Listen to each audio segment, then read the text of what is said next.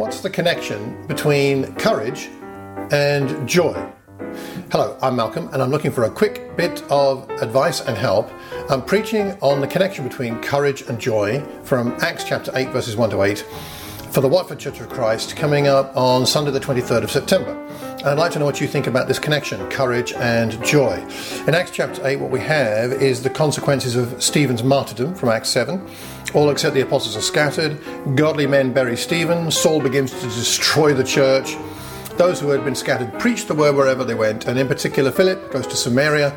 He performs many miracles, heals a lot of people, and it says at the end of that that there was great joy in that city. And it seems to me there's a thread here of courage and joy the courage of Stephen in his martyrdom, the courage of the some of the early Christians there, some godly men to bury Stephen and mourn for him publicly, which would have been a dangerous thing to do.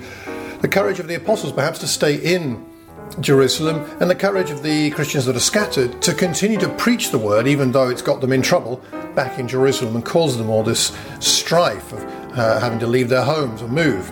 And then we have the courage of Philip to preach in Samaria, a place that was traditionally hostile to Jewish people.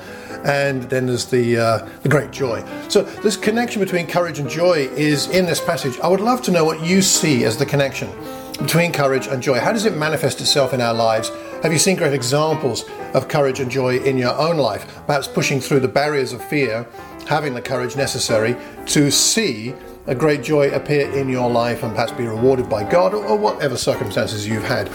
So please uh, leave a note wherever you see or hear this recording. I'd love to know what you think. If you can do it between now and the 23rd of September, that would be wonderful. Then I can use some of those ideas.